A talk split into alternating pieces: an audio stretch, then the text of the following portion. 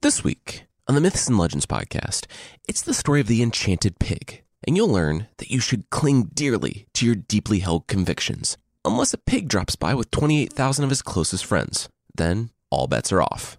The creatures this time are tiny vampires that like to eat brains, and you'll see why their small size can add up to a very big problem.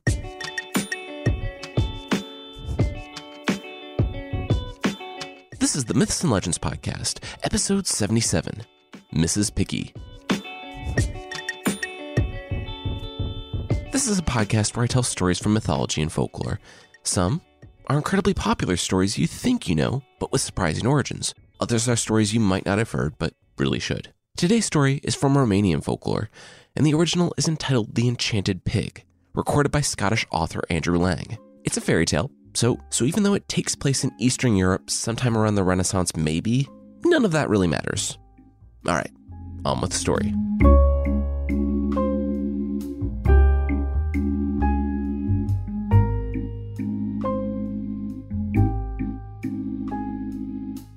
The fairy tale king gathered his fairy tale daughters before him. All right, ladies, I have to go to war, you know, king stuff. So, while I'm away, hopefully not dying, you'll have free reign over the castle. You'll have servants to do almost anything you could desire, and you can go in almost every room. Almost? The eldest daughter asked. That's right, pretty much any room, except for my personal sanctum in the basement that contains secrets of the dark and terrible persuasion. You can, under no circumstances, enter that room. But I feel like I don't even need to say that, because I trust you three so much. I'll just leave the key on the hearth right here, out in the open. I know none of you would ever violate my trust and enter that room. So it should be fine. Well, I should really get going. I'll be at least a couple of months to maybe a few years. Maybe forever. I'll keep you posted. And the king left.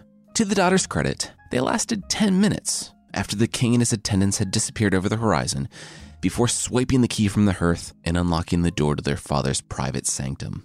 And they were shocked. That they weren't shocked. There weren't any dismembered corpses or thirsty sorcerers chained to the wall. None of the cool stuff from the stories they had heard. The daughters had simply unlocked the door to their dad's messy office. Inside were scrolls and books scattered all over the place, along with some knickknacks, just boring kingdom stuff that didn't match the description of the room. The daughters poked around in there for about 10 minutes, but there wasn't anything that interesting. As they were about to leave, however, the youngest princess caught sight of a book lying open on the pedestal. Prophecies about our family from a powerful wizard. She read aloud from the cover. Wow, really cuts to the chase, she said, flipping through the book. There was stuff about their family, their mother and their father. Finally, there on the last page, they found the entries concerning themselves. They learned that their father would live to an old age, but not before seeing several grandchildren and heirs from his three daughters. The eldest daughter would marry a prince from the east. She stepped back and smiled. All right, not bad. The next daughter stepped up to the book and read her entry. She learned that she would marry a prince from the west. The two daughters high fived. See, expressly disobeying their father's one and only rule turned out pretty well. The youngest daughter returned to the book eagerly. She saw that she would marry a pig from the north. Wait, are you serious? She said. She looked down. She glanced down. That can't be right. A pig? Like an animal? Like swine? She read further. Yes, the book said. Pig. This is not a euphemism for an unappealing guy, but an actual pig. The youngest daughter staggered back. If her elder sisters hadn't caught her, she would have smashed her head on the stone floor as she fainted. When she awoke, the youngest princess was in her room, in bed. The other sisters had locked the sanctum and placed the key back on the hearth, careful to put everything in the room back where they had found it. The older two princesses were elated by their news and tried to comfort their sister, saying that even though the prophecy had said that she would marry a pig, she wasn't going to marry a pig. Come on. Her father was more powerful than that. He wouldn't let his daughter be taken away by a nasty little animal. She tried to listen to their words, to let them comfort her, but it was no use. She could see their happiness. She knew that they believed the prophecies. Over the next few weeks, she became so ridden with anxiety that she couldn't even eat or sleep. She refused to go outside or do anything other than sit in bed and worry. In a few short months, the king returned from war, victorious. He greeted his daughters eagerly. Though the youngest tried to hide her feelings, tried to show that nothing was wrong, she couldn't hide it for long. A few days later, when the girl spontaneously broke down crying for the third time in his presence, a feeling shot through the king like a hot knife. She had done it. She had read the book of prophecies. The king asked all of his daughters to meet with him. He told them that he knew they had disobeyed him, that they had gone into the forbidden room. The daughters became worried. This was a fairy tale, after all. Entering a room that a king and father asked you not to enter was a wife slash daughter killing offense. The king sighed. Of course, he could never do that, he assured them. Given the two eldest daughters' happiness and the younger's extreme despair, it hadn't taken much to guess that they had read the book, that they knew their futures. The youngest, again, burst out sobbing. Look, I'm sorry, the king said to his youngest daughter. You know, for as long as our family has had that book, the words have proven unalterable, but, you know, it might be different this time. Everyone knew that it wouldn't be, but the youngest daughter chose to try and live her life as if the book were wrong. As if she wouldn't be forced to marry a pig, and, for a long time, she successfully carried on with her life. That is, until a suitor came for her eldest sister. That man was a prince from the East, just like the book had said. And he was a great match. The daughter liked the man and agreed to the marriage because, let's pretend that's in the story, and the father decreed that they should be wed. The middle daughter grew more excited, and the youngest more anxious. Then, a prince came from the west to ask for the hand of the middle daughter.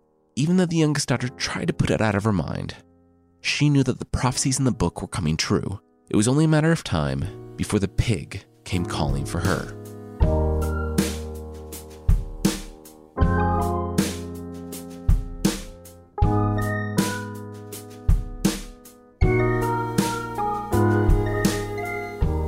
Hey, I'd like to ask for your youngest daughter's hand in marriage, the king heard from behind.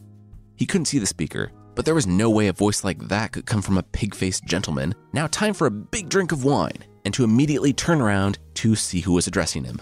He spit the wine all over the throne room as he whirled around to see a pig standing before him. Okay, and you're a pig, the king said, wiping wine from his face. Yeah, the admittedly well dressed pig said with a shrug. Is that a problem? I'm going to be very honest with you, the king said. I have nothing against pigs.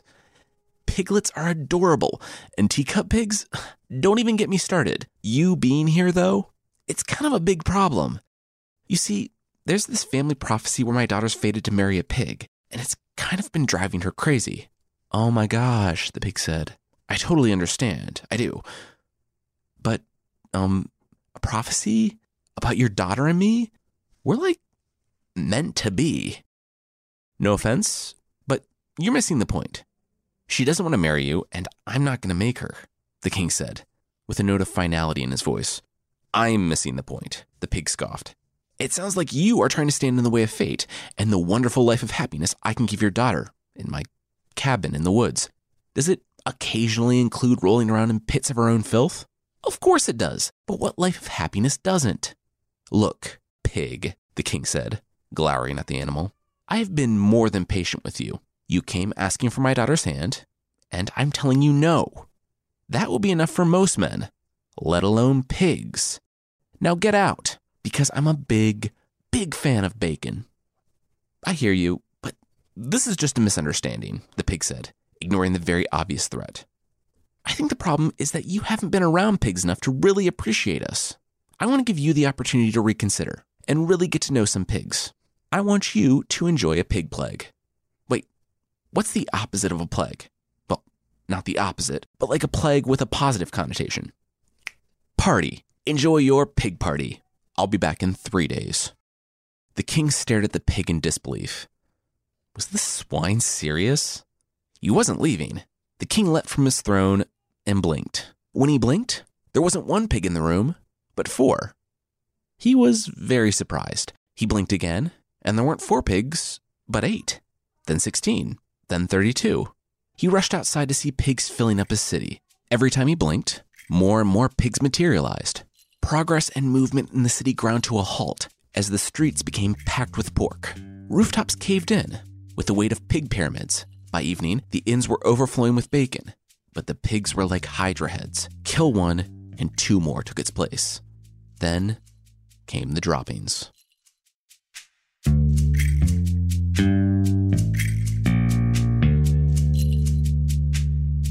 Okay, so I'm obviously not too familiar with this, but I think that pig that came a couple days ago might have been magic, the king said to his youngest daughter three days later.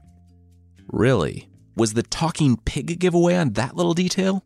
The daughter replied, flinging the teacup pig out of her teacup and understanding where this conversation was going. All the same, there are way too many pigs outside, the king said, reluctantly. I have great confidence in you, honey, to figure out the magic behind this young pig. So much confidence that I'm going to play my medieval dad card and force you to marry him, the king said, as a nearby servant slipped on more pig filth.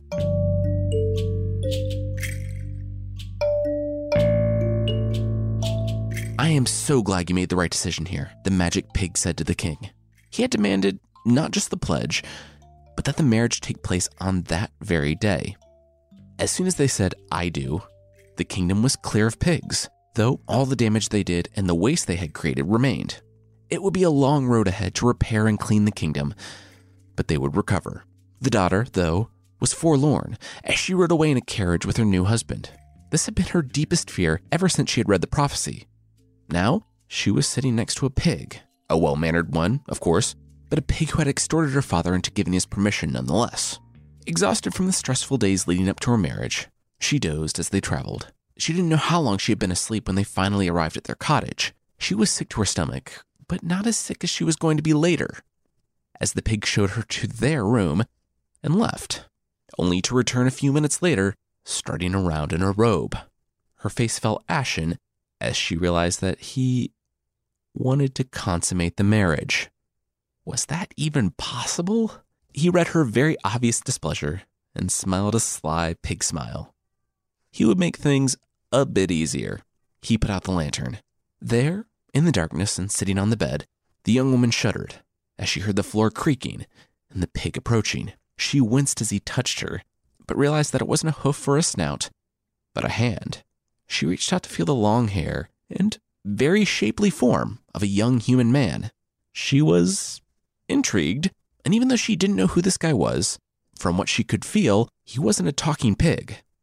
So that was good enough for her.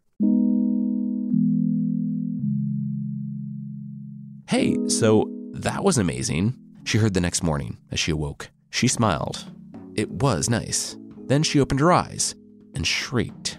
She was face to face with the pig. As her screams trickled away, he explained to her that, last night, that was the real him. This pig form was a whole curse thing. It was long and complicated, but she just needed to trust him that everything would be all right. With that, the pig got out of bed, got dressed in his tiny pig clothes, and went about his day. That was the next week for the young woman. Every night, she would spend time with the young man she considered to be her true husband, and every day, she would walk around the nearby village with the pig. The young woman knew that he had said everything would be all right, but he didn't seem to mind looking like a pig. While she did care that she was married to one, it was too much. Searching for a solution, one finally came to her, in the form of a definitely not suspicious elderly woman, beckoning her into a dark alley. The old woman said that she saw the girl going around with the pig. What if he could not be a pig anymore? The young woman stared at the creepy elderly woman, who was definitely a witch. She was listening, though.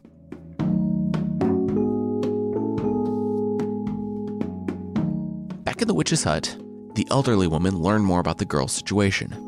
Was it that your dad guilted you into taking his place in the captivity of a horrible beast? No?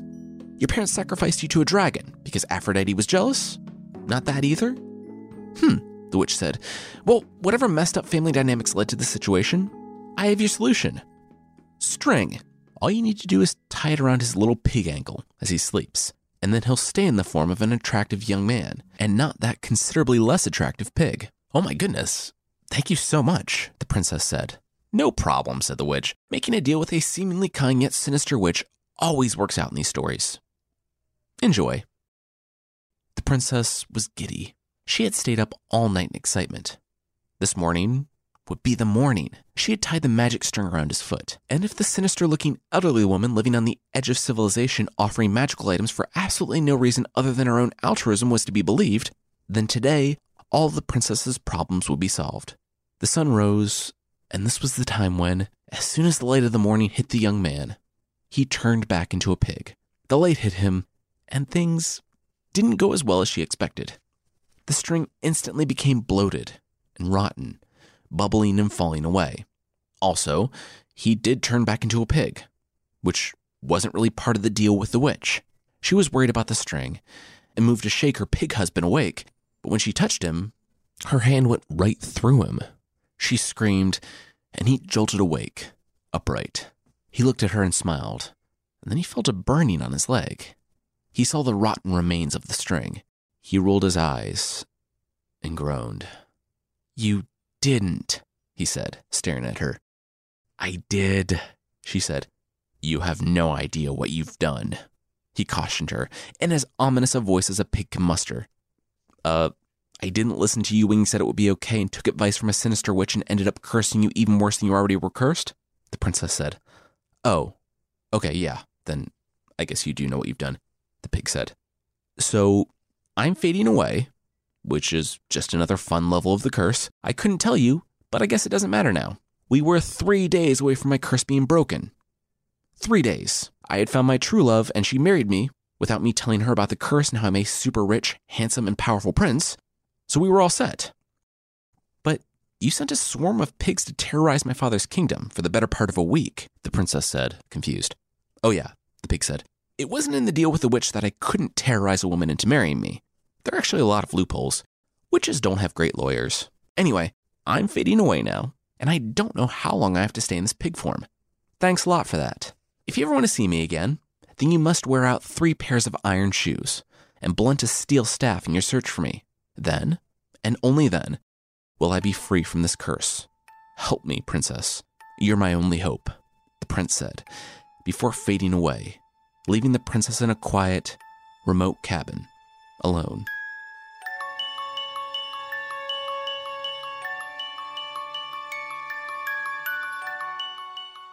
The princess will embark on an epic quest to save her husband, but that will be right after this. For the ones who work hard to ensure their crew can always go the extra mile, and the ones who get in early so everyone can go home on time, there's Grainger, offering professional grade supplies backed by product experts so you can quickly and easily find what you need. Plus, you can count on access to a committed team ready to go the extra mile for you. Call, clickgrainger.com, or just stop by. Grainger, for the ones who get it done.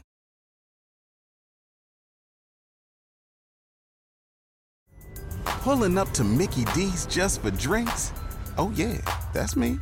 Nothing extra, just perfection and a straw. Coming in hot for the coldest cups on the block. Because there are drinks, then there are drinks from McDonald's. Mix things up with any size lemonade or sweet tea for $1.49. Perfect with our classic fries. Price and participation may vary, cannot be combined with any other offer. Ba da ba ba ba. Oh, oh, oh, O'Reilly. You need parts? O'Reilly Auto Parts has parts. Need them fast? We've got fast. No matter what you need, we have thousands of professional parts people doing their part to make sure you have it. Product availability. Just one part that makes O'Reilly stand apart. The professional parts people. Oh, oh, oh, O'Reilly. Auto Parts.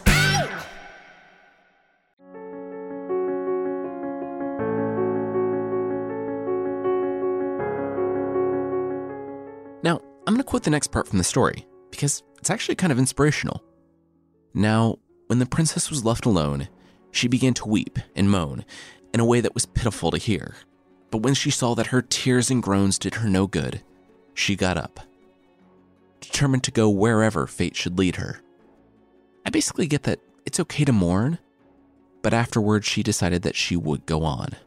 She would rescue her prince. The princess gathered up her things, as well as her own dowry, and made her way to town. The first thing she did was order three pairs of iron shoes and an iron staff. When they were finished, she strapped them to her feet and stood awkwardly She had a long road before her. But if that was the price of finding and saving her prince, well, then that's what she'd do. The shoes were heavy, about a pound each, and the staff was even worse. She took a deep breath and began her walk down the road. And it was a long one. First, she passed the witch's hut, but found it abandoned, as if no one had lived in it for years. The princess chastised herself for being deceived by the witch. She continued on, slogging through bogs, shivering through snowstorms, surviving the desert, and trying to stay safe when crossing the wide oceans. Then she came to what she knew must be the edge of the world. She had been walking for three days without seeing anything in any direction, save for the line separating the cloudless sky from the ever expanding salt flats. It was just complete and utter nothingness. Out of food and water, she knew that she would die in this place. Every part of her ached. Her head pounded from dehydration, her stomach rocked with hunger, and her feet were bloody from the less than adaptive iron shoes. Finally, early one evening, she collapsed on the white ground. As she lay there, exhausted, the ground lit up in brilliant white all around her. She lifted her head and saw the moon above, but it was different than she'd ever seen it before. It was massive. It nearly filled the entire sky, and just below it, at the very bottom, was the silhouette of a shack. As the moon moved higher in the sky, the princess focused on that area, on the horizon, where the shack stood. She rose painfully to her feet and used every last bit of energy to find the shack, hoping, praying there would be someone there to help her.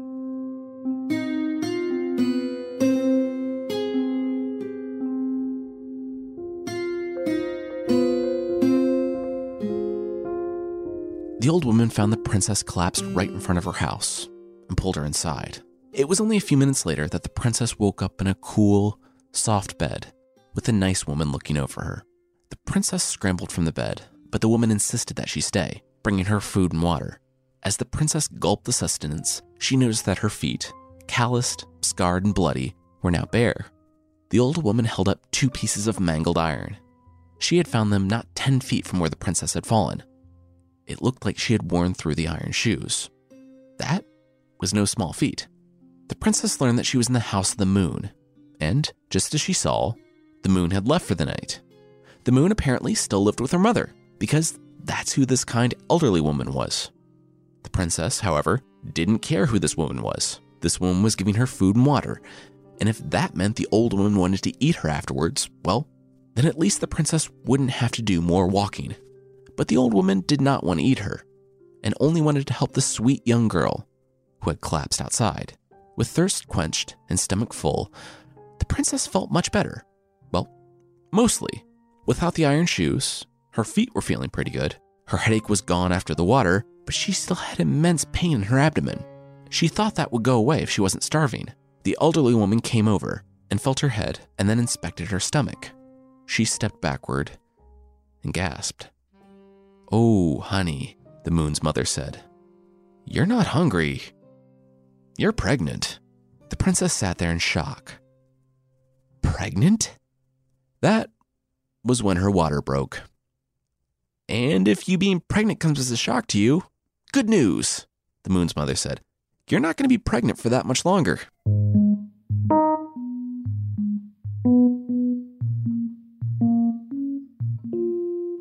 It was not the night of rest that the princess had hoped for, to say the very least. As she looked down at her healthy baby boy, she thought about all that had happened. She had nearly died getting to the edge of the world on her own, but now she had a baby? The princess sighed and watched the baby's sleeping face. Now, more than ever, she had to find and free his father. She wanted to make their little family whole. Unfortunately, after days of walking and a long night of giving birth, the princess was only able to sleep for a few hours before the elderly woman woke her. She had to leave. The woman's daughter, the moon, would be back at any moment, and she was pretty cranky after a long night of work. The moon's mom gave the princess a whole cooked chicken for the road and shoved her out the back door, just as the moon was starting to loom large on the other side of the sky. As the princess walked away, baby in one arm, staff in the other, and a fresh pair of iron shoes on her feet, she heard the moon's mom yelling something to her about how she should hold on to the bones of the chicken how they might be useful. The princess shrugged. At this point, what was one more thing to lug around on a journey to the edge of the world? The moon's mom also yelled something else. If she wanted to find her husband, she must look for the sun. Just keep traveling west, and the princess should find his house. If the journey by herself was difficult, it was nearly impossible with a baby in a sling. Nearly impossible. She crossed swamps and mountains, scraped her legs and elbows climbing steep, rocky trails, and she had to crawl and climb and beg for help at times. But she continued. Once again weary and nearly on death's doorstep, the princess finally spotted a beautiful palace ahead of her amidst the mountains. With her last strength, she ran to it and pounded on the door. Yet another kind old woman answered and informed the princess that she had found it the Palace of the Sun. It was the same situation as last time, just without another birth. The sun was away working all day, and the princess had to be out by nightfall because, after seeing all the wicked deeds of humankind, the sun always came back a bit moody. Still, the sun's mom said the princess and her baby were welcome there for the day. And as the princess crossed the threshold, she nearly tripped as the second pair of iron shoes broke apart. She didn't think anything of putting on the third and final pair. The princess was disappointed to learn that the sun didn't know anything of her husband, but got her now customary consolation chicken. Before the princess left, after a day of rest, the sun's mom also instructed her to keep the bones, for some reason. The princess smirked and rustled the bag of bones she had tucked away from the moon's house months ago. She would keep them. The sun's mom also told her that if the moon and sun didn't know, then maybe the wind would. The cave of the wind was to the north. She looked on the young woman with a mixture of pity and fear, kissed both she and her son on the foreheads, and watched them set off in renewed spirits, not knowing the dangers that awaited them. The princess nearly died several more times, and the only thing that kept her going was the baby at her chest. If she died, then he wouldn't stand a chance. She couldn't bear the thought of her infant slowly freezing to death, clinging to her lifeless body, and so she continued. Finally, she arrived at the home of the wind, a drafty, frozen cave far to the north. This time, the mother of the wind was helpful beyond just the gift of poultry. She said that she knew where the prince was. In a faraway forest, shielded from the sunlight and moonlight, he was being held prisoner by the witch. The little pig man lived in the trees and tried to make fire to fend off the dangers of the forest, but his time was limited. The princess barely waited long enough to collect yet another roasted chicken and the suggestion to keep the bones. She knew where he was. And now she would be able to rescue her husband. Her third and final pair of iron shoes broke a few hundred miles out from the House of the Wind, but she didn't care. She put up with the slimy creatures rubbing her feet as she traversed the bogs and sharp rocks and thorns when hiking over mountains and through forests. Her staff, too, became so worn that it was useless, and so she cast it away. At last, she came to the forest that the Mother of the Wind had described, one so thick that no axe could cut through it. She held her baby in one arm and the bag full of chicken bones in the other and slipped into the forest.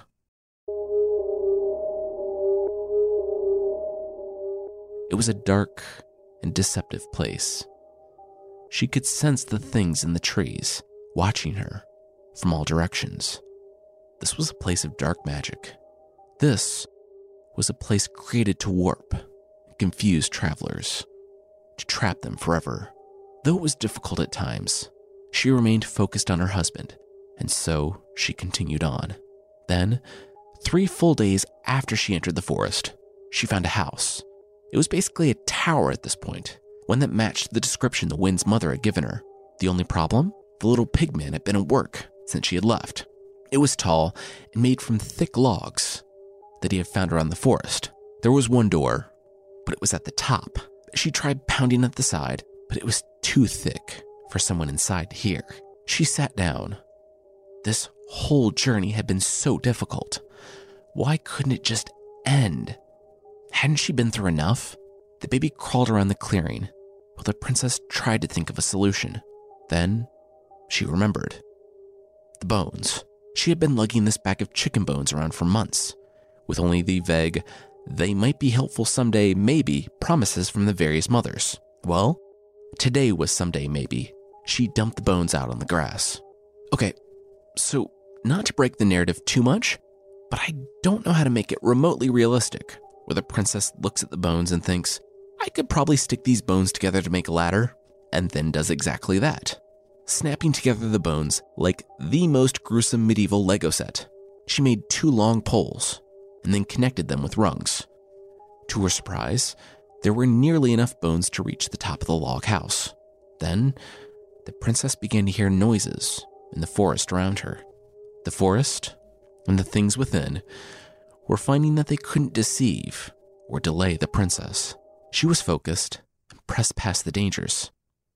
They didn't like that, and each night, the darkness grew closer and closer to the woman. She knew that tonight would be the night that they got her.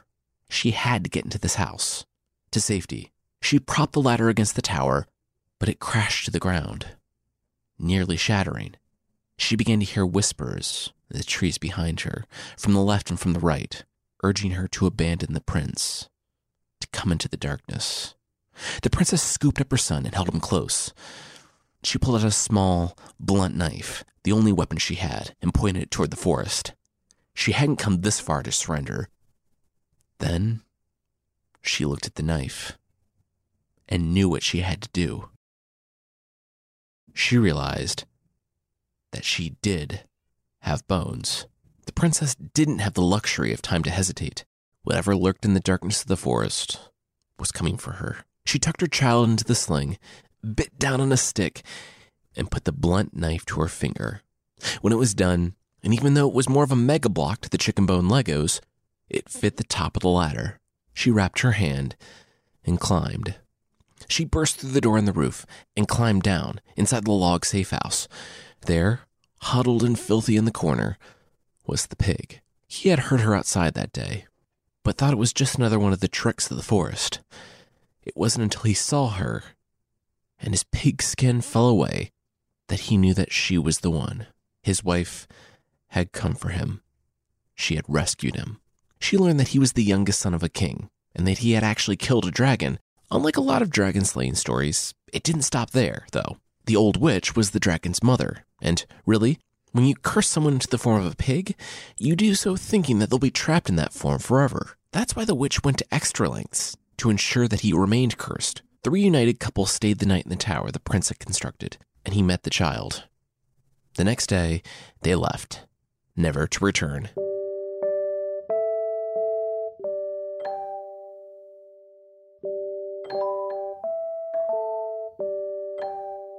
See, I knew you'd figure it out, the king. The princess's father gushed with a smile as he embraced his daughter and his handsome, non pig son in law. Wait, so you knew about the curse the whole time? The princess said. Uh, no, no, I mean, I knew there had to be something going on, what with the talking pig and all, but I didn't see an issue with marrying my daughter off to a monster to get the pig plague party out of my city. Anyway, all's well that ends well. What'd you have to do? Just kiss him or something? No, the princess said. I spent months walking my feet bloody, pregnant, and then with a newborn, climbing mountains and trudging across tundras before cutting off my own finger to complete a chicken ladder. Dad. Oh, well, you know, kissing him versus all that, six of one, half dozen of the other. The important thing is that you're back, he said. The king must have at least felt a little pity for his daughter, because he ignored his other two children and made she and her husband his sole heirs. Years later, when they ascended the throne, they led as just and thoughtful rulers. And after all they had been through, they were always grateful for their kingdom, their people, and each other. This was sort of a Frankenstein's monster of fairy tale tropes. Podcast members recognize elements from two different member only episodes Iron Shoes and The Pig Faced Gentleman, though those stories ended very differently. We have elements of Beauty and the Beast, Bluebeard, and though I haven't covered it on any such story for the show, a hero popping into the house of the sun or moon is pretty common in certain traditions. There was the deceptive witch, the terrible prophecy, the clueless king, and the fairy tale obsession with threes. Basically, it takes a lot of things that have been used many times, but does something new and interesting. Next week, it's taken 100 plus episodes in two years, but we are finally getting into Egyptian mythology, a mythology that, with its blend of epic stories and extremely bizarre circumstances, seems like it was made for this podcast.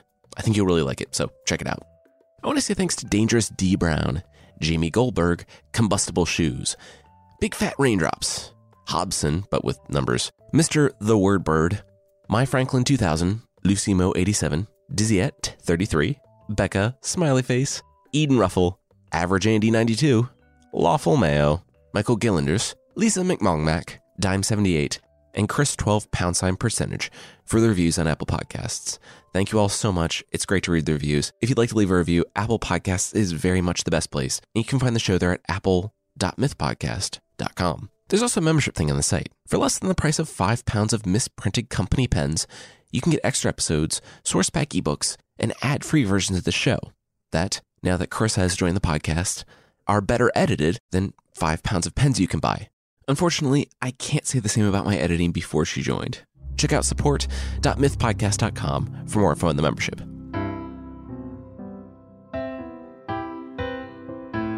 If you've ever wondered what a cross between a vampire and a zombie would look like, well, look no further than the Alkutane from the Pacific Northwest in North America. Don't worry though, because this nightmare monster hybrid is only the size of a normal mosquito. But then kind of worry a lot, because this nightmare monster hybrid is only the size of a normal mosquito. Imagine a zombie that, instead of shuffling slowly towards you with a head just begging to be cricket batted, is tiny and nearly invisible, opting instead to take a short route to your brain by burrowing in through your ear. By the time you hear the buzzing, it's already too late.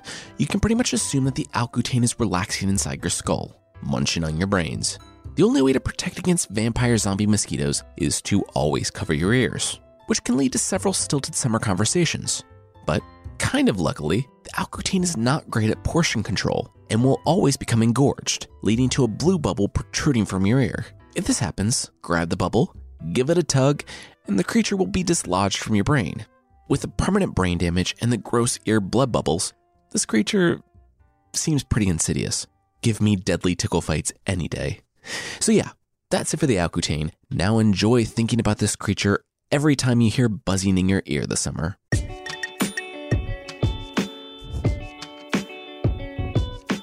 That's it for this week. The theme song is by the band Broke for Free, and the Creature of the Week music is by Steve Combs. And there are links to other music in the show notes. Today's episode was written by me, Jason Weiser, and produced by Carissa Weiser. Thank you so much for listening, and I'll see you next time.